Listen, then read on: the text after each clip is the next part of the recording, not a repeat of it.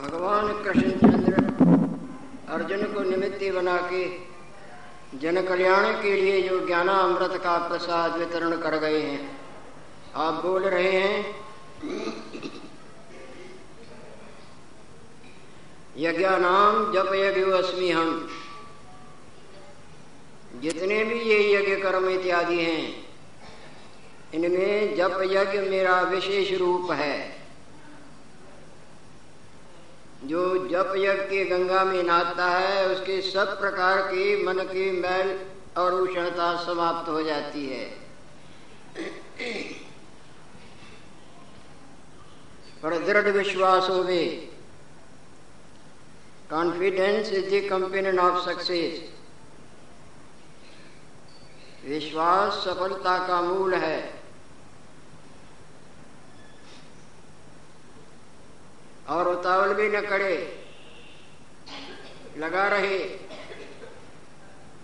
यदि कुछ देरी भी हो जाए तो घबराए नहीं।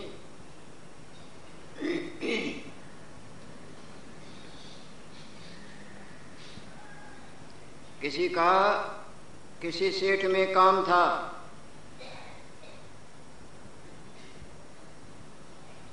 वो जाता है और सेठ दो चार कमरों के और आगे किसी खास कार्य की वजह से किसी कमरे में बैठे हैं। बाहर से दरवाजे बंद हैं। और वो दरवाज़ा खटखटाता है। आवाज़ देता है, पर बाहर आवाज़ नहीं पहुँचता, क्योंकि बहुत दूर बैठा हुआ है। उठता है। जब तक अपने स्थान से चले, दूसरे हाल से निकले, कमरे को खोले, तब तक वो भगत कहता है, अरे, अभी तक नहीं आया शायद नहीं बैठा है, वो चला जाता है। जिस कार्य के लिए वो आया था, उससे वो वंचित रहता है। फिर कभी आता है, दरवाज़ा खटखटाता है और वही दशा होती है। जब तक सीट आवे, दरवाजे खोलता खोलता तब तक ये समझता है, अंदर कोई नहीं और चला जाता है। अब कैसे इसका मिलन हो और इसके काम की पूर्ति कैसे हो? धैर्य धर के खड़ा रहे ना।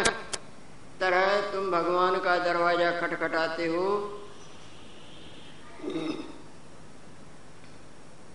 और उसमें कभी थोड़ी देर भी हो जाए तो घबराए नहीं। आप अपने जप, पूजा, पाठ, शुभ कर्मों को छोड़े नहीं।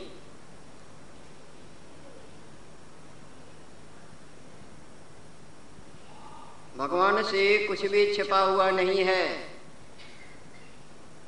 वास्तव में भगवान के अलावा न भूतो न भविष्यति। न था, न है और न होगा। वो सब जानते हैं और पूर्ण सर्वज्ञ हैं और पूर्ण समर्थ हैं। धैर्य धर के आप अपने अनुष्ठान को, पूजा को, जप को, पाठ को और और और और बढ़ाएँ और छोड़े नहीं।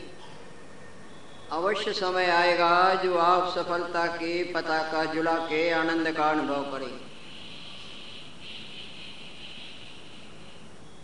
तो भगवान कृष्णचंद्र बोलते हैं, जितने भी यज्ञ है ना, उनमें सरल और सुखरूप और बिना कष्ट के ये जब जग मेरा विशेष रूप है। और भोलेनाथ अपनी पत्नी पार्वती माता से कहते हैं, जपा सिद्धि जपा सिद्धि जपा सिद्धि वरानने। ये सुंदर मुखमंडल वाली पार्वती सिद्धि की प्राप्ति होती है। समय लगता है, परंतु अवश्य सिद्धि प्राप्त होगी यदि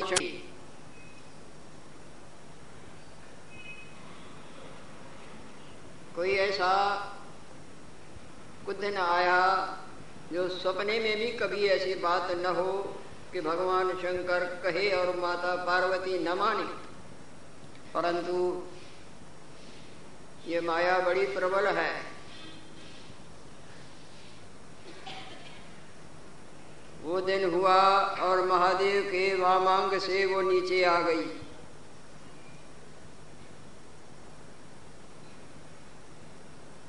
भोलेनाथ का कहना ध्यान न दिया, जिसका परिणाम अपने पिता के यज्ञ में उसने अपनी आहुति लगा दी। और इतना ही नहीं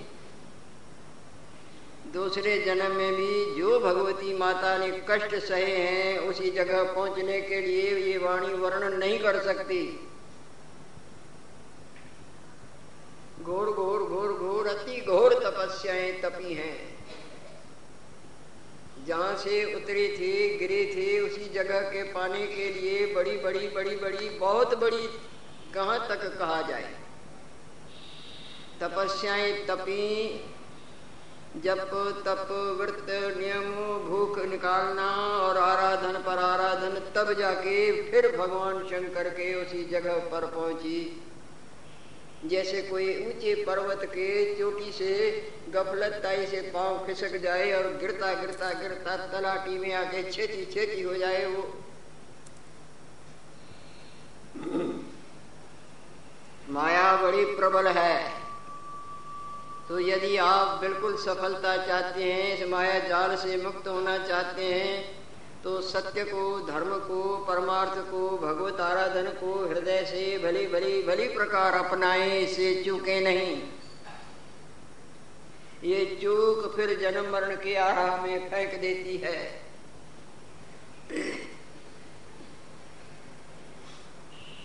पूर्व का प्रसंग जो बीच में रहा हुआ था सब दिन एक जैसे नहीं होते। और सारा संसार अपने अपने अर्थ से बंधा हुआ है। अर्थ सिद्ध हो रहा है, या आगे होगा तो तो उधर झुका होगा। न मतलब पूरा होता है और न आगे होने की कोई गुंजाइश दिखती है, चाहे होवे चाहे न होवे पर नज़रों में है कि होगा। तब तक स्नेह का पाश बंधा रहता है, मन झुका रहता है। और जब दिख जाए, न होता है, न होगा तो बिल्कुल पत्नी की आँखें बदल जाएँगी, पति की बदल जाएँगी, लड़के की, बाप की, भाई की, भाई। सब अपने अपने अर्थ से बंधे हुए, पड़े नाच नाच रहे हैं। सालवेग को चोट लगी है, वो चोट असाध्य हो चुकी है।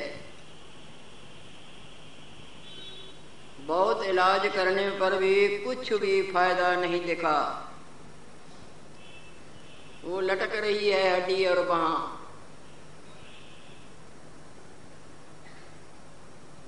अब तो धीरे धीरे देख लिया उसके पिता ने कि ये मड़के ही छूटेगा। कोई इलाज इसका नहीं हो पाता। पिता ने आना छोड़ दिया। इधर तो लड़के की ये दशा है और इधर वो देवी भी काले बाल गवा के सफ़ेद बाल धारण कर बैठी है।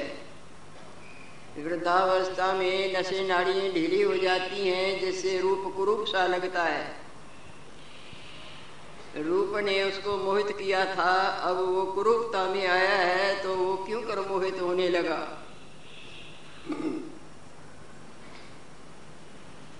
जब राजा ने ही उसके पिता लाल बेग ने ही आना कम कर दिया तो बाकी नौकर चाकर जा और पूछने वाले क्यों कर पूछने लगेंगे सबों ने धीरे धीरे करके वहाँ आना ही छोड़ दिया।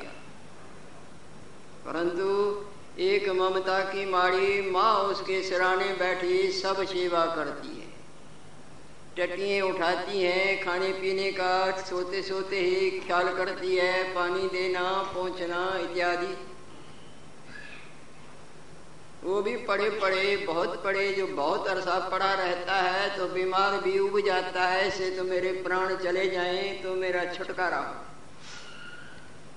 और माँ की हालत हालत भी देखता है कि वो बेचारी सब करती है। अब तो वृद्धावस्था को पहुँच चुकी है तो भी मेरी टट्टियाँ उठाना और पानी देना, बिस्तरा साफ़ करना। वो उब गया है पड़े पड़े कोई इलाज उसके वहाँ का हो नहीं पाता।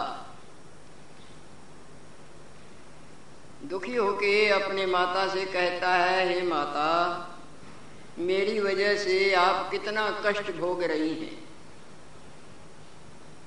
इससे तो मेरा शरीर छूट जाए, क्यों मैं तो अच्छा होने का नहीं। कम से कम आप तो दुखों से छूट जाएँगी, और देखो, पिताजी भी नहीं आते, और कोई भी नहीं आता। सब इधर उधर हो गए। बोले, पुत्र, संसार का रूप जो ऐसा है रूप थोड़ा ही बदलता है। संसार का रूप ही स्वार्थताई के पास से बंधा हुआ है। यही बात भगवान याज्ञवल्यक जी महाराज ने अपनी पत्नी मैत्री के प्रति कही थी।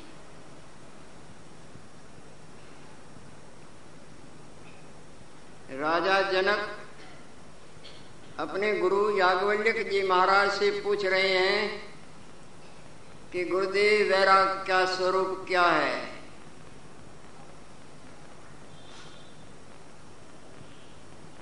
तब याज्ञवल्यक जी महाराज कह रहे हैं, यदि मैं इनको वैराग्य की बातें ही कहूँगा तो ये तो कहेगा, देखो, खुद तो दो पत्नी है, राजमहल है और धन दौलत, नौकर, चाकर, शिष्य, सेवक आनंद से इसकी जीवन यात्रा कटती है और बातें करता है, राग रहता की, उपरांत की। और हमने संसार देख भी लिया है कि कुछ भी नहीं है। इन इंद्रियों ने बहुत देखा पहले कुछ न पड़ा जखमाड़ी ही जखमाड़ी और तिरपत भी नहीं होती।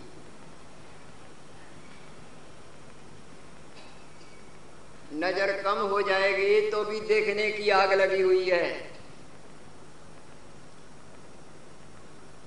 कृत्रिम शीशा अथवा और और डलवा के भी देखने से चुकेगा नहीं। ये भी देखना, वो भी वो भी देख देख के, देख दे इनके ज़रिए से बहुत आनंद को ढूंढा, परंतु ये खत्म हो गई और मेरी आनंद की प्यास न बुझी। और इन कानों के ज़रिए से मैंने क्या न सुना। परंतु अभी ये वासना गई नहीं, उल्टा और भरकती है। और और और क्या बोल, और सुनने की तृप्ति नहीं होती। तरह तरह के राग रागणिये मीठे, कड़वे ऐसे तैसे अनंत शब्द इन्होंने नापे तोले इनका साथ दिया कि सुखी करेंगे। परंतु उल्टा वासना की आग मेरे को और लगा दी। इस रसना से क्या रस न लिया? मीठा, खाड़ा, कड़वा, खट्टा इत्यादि इत्यादि कई प्रकार इसको राज़ी किया लिए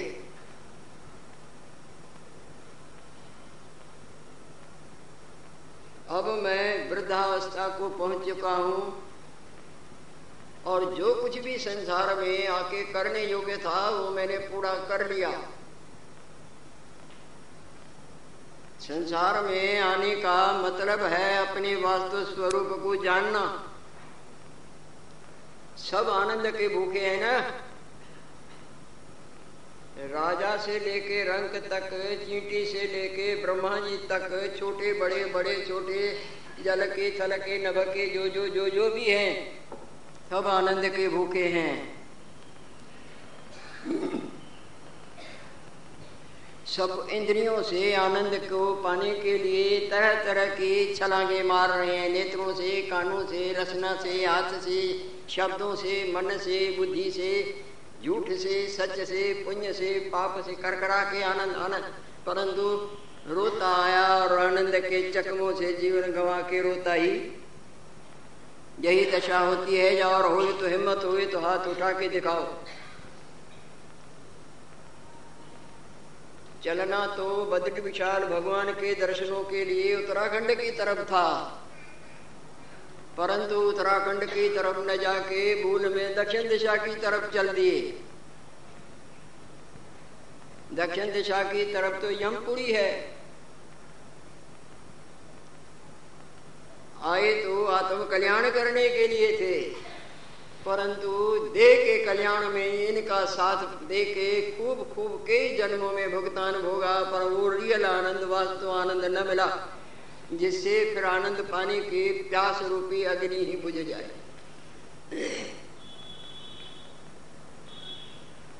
सो तो मैंने वास्तु आनंद को प्राप्त कर लिया। याज्ञवल्य जी महाराज परम ज्ञानवान थे। पूर्ण तत्ववेता भगवान सूर्य नारायण के शिष्य सूर्य नारायण ने उसको वेद शास्त्रों का ज्ञान करा दिया था और बड़ी बड़ी विराट सभाओं में विजय के मुकुट धारण किए थे। संसार का भी सब देख लिया, सुन लिया, खा लिया, पी लिया और जो अब इसकी इसका मेरे से क्या मतलब है, मैं तो इनसे सदा न्यारा हूँ और आनंद स्वरूप हूँ। मेरा रूप आनंद है, ये मेरा रूप नहीं। जिसको मैं संभाले संभाले, दिखा दिखा के मल मल के धो दो।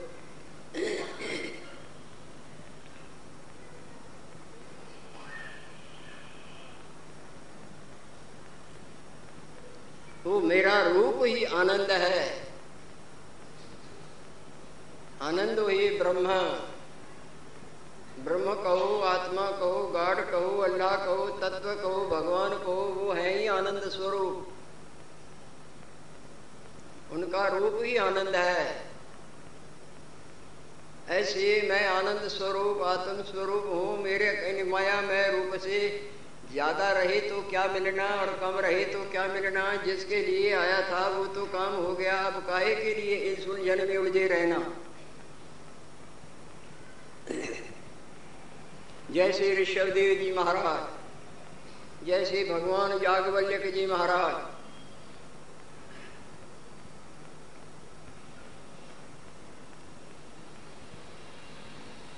तो इसको मैं यदि वैराग्य की बातें सुनाऊँगा तो ये मेरे पर तर्क वितर्क से विश्वास न करेगा कि खुद तो मज़े मार रहा है, आनंद से खा पी रहा है, पत्नी है, नौकर चाकर है, मान सम्मान मिलता है और सब भंडार भरे हुए हैं और बातें ऐसी करता है। तो अब इसको इसको रख के भी मैंने क्या करना है? जो इसका भाग्य होगा, सो आप ही भुगतान करेगा। तब राजा से बोलता है, हे राजन, वैराग्य का स्वरूप वर्णन करके सुनाए, या वैराग्य का रूप देखना चाहते हो? गुरुदेव, सोने में सुगंधी तो नहीं होती, सोना कीमती है, और यदि सोने में सुगंधी हो जाए तो दिखना भी दुर्लभ हो जाए। तो ये तो बड़ी सौभाग्य की बात है कि यदि वैराग्य का मेरे को रूप दिखाओ। अच्छी बात है, देख लेना। घर आता है, दो पत्नी है, मैत्री और कात्यायनी। उन दोनों को बुला के कहता है कि जितनी भी संपदा है, तुम सब आधा आधा बांट के ले लो। और मैं यहाँ से जाना चाहता हूँ। बड़े भंडार संपदा है, क्योंकि राजे महाराजे सेवक हैं और बड़ी बड़ी विजय प्राप्त की हैं। वो पूछते हैं कि किधर जाना चाहते हो? बोले, जिधर चला, उधर चला। जो इसके भाग्य का होगा, इसका भुगतान ये करेगा, अब इससे मेरा कोई मतलब नहीं है। मैं तुम दोनों से अब अलग होके अपना जिधर आया, तिधर चल दूँगा। ये से कैसे? बोले, मैं जो बोलता हूँ, तुम अपना दोनों ही सब संभाल लो। बहुत कहने से न माना। तब एक पत्नी बहुत समझदार थी, मैत्रेयी। कात्यायनी खुश हो जाती है अच्छा जैसे आपको, हमको सब धन, दौलत, वस्त्र, सोना चांदी। वो मैत्री सोचती है कोई जो रुपए को छोड़ता है, ज़रूर उसको दो रुपए की तरावट होगी। कोई जो मोहर को छोड़ता है तो ज़रूर डॉलर की तरफ़ उधर नज़र होगी, वो उसको लाभ होगा। थोड़ी सी चीज़ जो छोड़े तो बड़ी अंदर कुछ तरावट होगी। इतना वैभव, दो पत्नी है सब सेवक लोग, राजे महाराजे, भगत शिष्य सेवक सब आदर से इसको उठने से, बैठने बैठने से रात तक सेवा में हाजिर। ये सबको छोड़ के और जिधर मुँह आया, उधर चल देना कहता है। इसको इन इन सुखों से, जिन सुखों के लिए दुनिया देवानी है, लड़ लड़ के मरते हैं, झूठ, पाप, सच को देखते नहीं। इन सब का त्याग करके जो जा रहा है, ज़रूर इनसे कोई ज़्यादा सुख होगा। तो वो मैत्री कहती है, हे पति दे इतने वैभव मान सम्मान और सुखों को, जिसके लिए सब हाहाकार मचा हुआ है, कई प्रकार के छल विद्याएँ झूठ सच करके भुगतान और भूख और इकट्ठा करने में लगे हैं। इन सबों का जो आप त्याग करके जा रहे हैं, ज़रूर इनसे कोई विशेष सुख होगा, उसको भोगने के लिए आप जा रहे हैं। यदि आप हमारी इच्छा से, हमारी रजा से जाना चाहते हैं तो हमको भी वो सुख दो। कैसी बोली है? अरे, ये सब वह बहुत पड़ा हुआ है। सब भगत सेवाधारी नौकर, दस रख लो राजाओं के राजा सेवक हैं।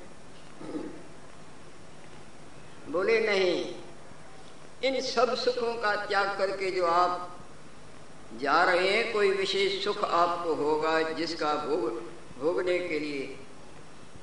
अगर आप हमारी रजा से जाना चाहते हैं तो हमको भी वो सुख दो। वो बहुत समझाते हैं। बोले, नहीं, ये सब दे दो, मेरी बहन कात्यानी को दे दो। मेरे को नहीं चाहिए, ये मेरे को रूखा सुखा देगी फटा चित्र मैं धारण कर लूँगी, परंतु वो चीज़ मेरे को दे के पीछे मैं रजा दूँगी, नहीं तो मैं रजा नहीं देती।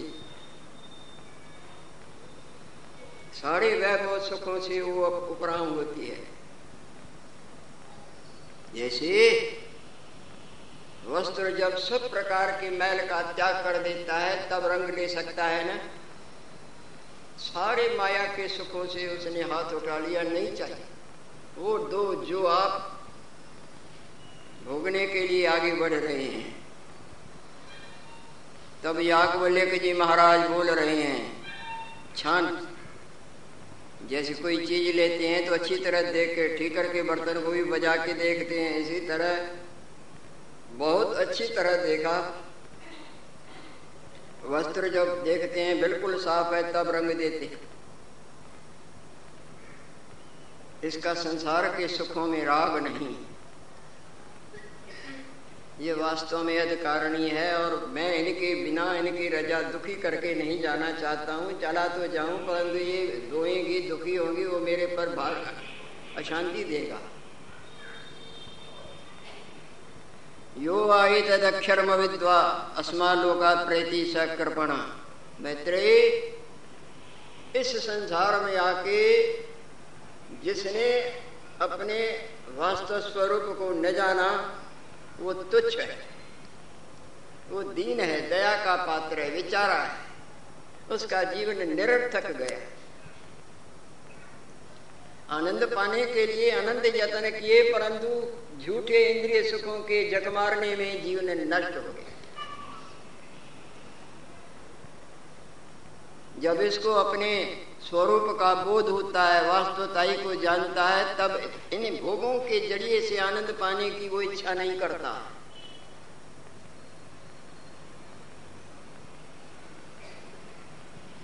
एक जन्म नहीं, अनंत जन्मों में इंद्रियों के ज़रिए से सुख को ढूंढा, परंतु मृत्यु और जन्म और मरण मरण और जन्म जन्म जन्मांतरों में भटकरण और दुखों का भुगतान छूटा छोड़ो ही है। तरती शोकम आत्मविद। वेद भगवान बोलता है, जो अपने आप को जानता है, वो सब दुखों से ऐसे छूट जाता है, जैसे जिसने अपने जागृत रूप को जाना तो स्वप्ने वाले अनंत माया में लीलाओं का सब सबसे सबसे छुटका हो गया ना? हमारा तुम्हारा तुम्हारा हमारा असली अपना आप आत्मा है, जो आनंद रूप है, जिसका रूप ही आनंद है। और हम तुम तुम, हम, ये, वो सब आनंद को खोज रहे हैं। आनंद न मिले तो पत्नी का त्याग, पति का त्याग, घर का त्याग, पैसों का त्याग, कारोबार का त्याग। अरे, इतने तक नहीं, अपने प्राणों का भी त्याग कर देता है। चल यहाँ क्या करें, दुखी है। आप घात कर देते और वो आनंद हमारा अपना स्वरूप है। वेद भगवान बारंबार सावधान करते हैं, तत्वमसी वो तुम ही हो, जिसको तुम आँखों के जड़िए, कानों के जड़िए, हाथों पाओ मन, बुद्धि, इधर उधर उधर, इधर के छलांगों से ढूंढ रहे हो।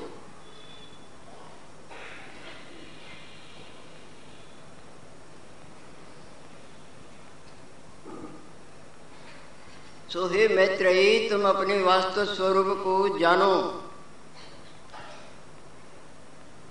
रोशनी में अंधकार नहीं होता।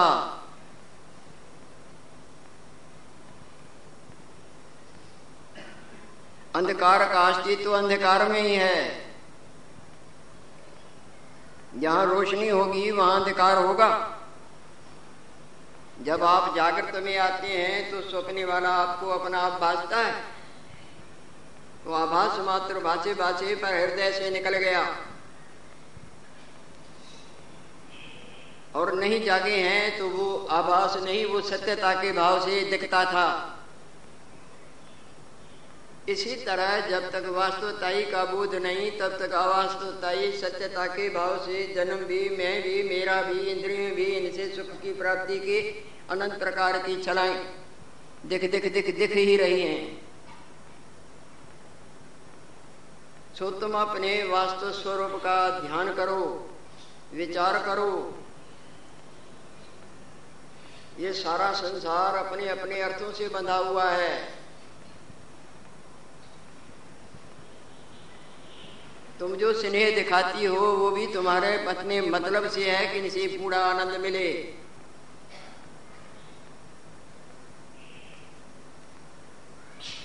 पति के सुख के लिए स्त्री को पति प्यारा नहीं होता है। अपने सुख के लिए पति प्यारा होता है। जो पति निखट्टू होवे, रोगी होवे, जी जलाने वाला होवे, कौन स्त्री उनका साथ देती है? तलाक हो जाती है और त्याग हो जाता है। हाँ सुख मिल रहा है या अभी नहीं मिलने की गुंजाइश है तो तांता बंधा रहता है। नवारे, जाया ही कामाए जाया प्रया भवती। ये मैत्रेयी पत्नी के सुख के लिए पति को पत्नी प्यारी नहीं होती है। जो रोगी होवे कटु भाषणी होवे, गलत चेष्टा वाली होवे और बिल्कुल न भी सुधरे, न सुधरने की गुंजाइश है तो पति का मन बदल जाता है या नहीं बदल जाता? अपना सुख कुछ मिल रहा है या आगे मिलने की मन में कुछ वासना है, चाहे पूरी होवे चाहे नहीं होवे तो उधर सुने झुका रहता है। नवारे पुत्राणाम कामाय पुत्रा प्रिया भवंती आत्मा नष्ट कामाय पुत्रा प्रिया अपने सुख के लिए पुत्र प्यारा होता है। और जो पुत्र पिता के विपरीत हुए, गलत चेष्टाओं वाला हुए, नहीं सुधरे, बिल्कुल गलत बिल्कुल गलत हुए, जी जलाने और तपाने का वो पुत्र प्यारा होता है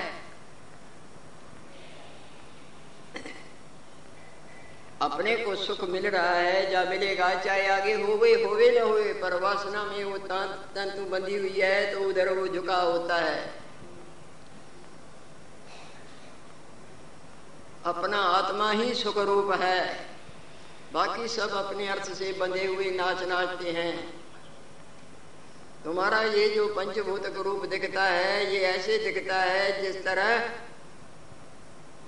जहाँ जहाँ तुम बैठे हो, तुम्हारा छाया शरीर बैठा हुआ है, वो दिखता है, पर है कुछ भी नहीं।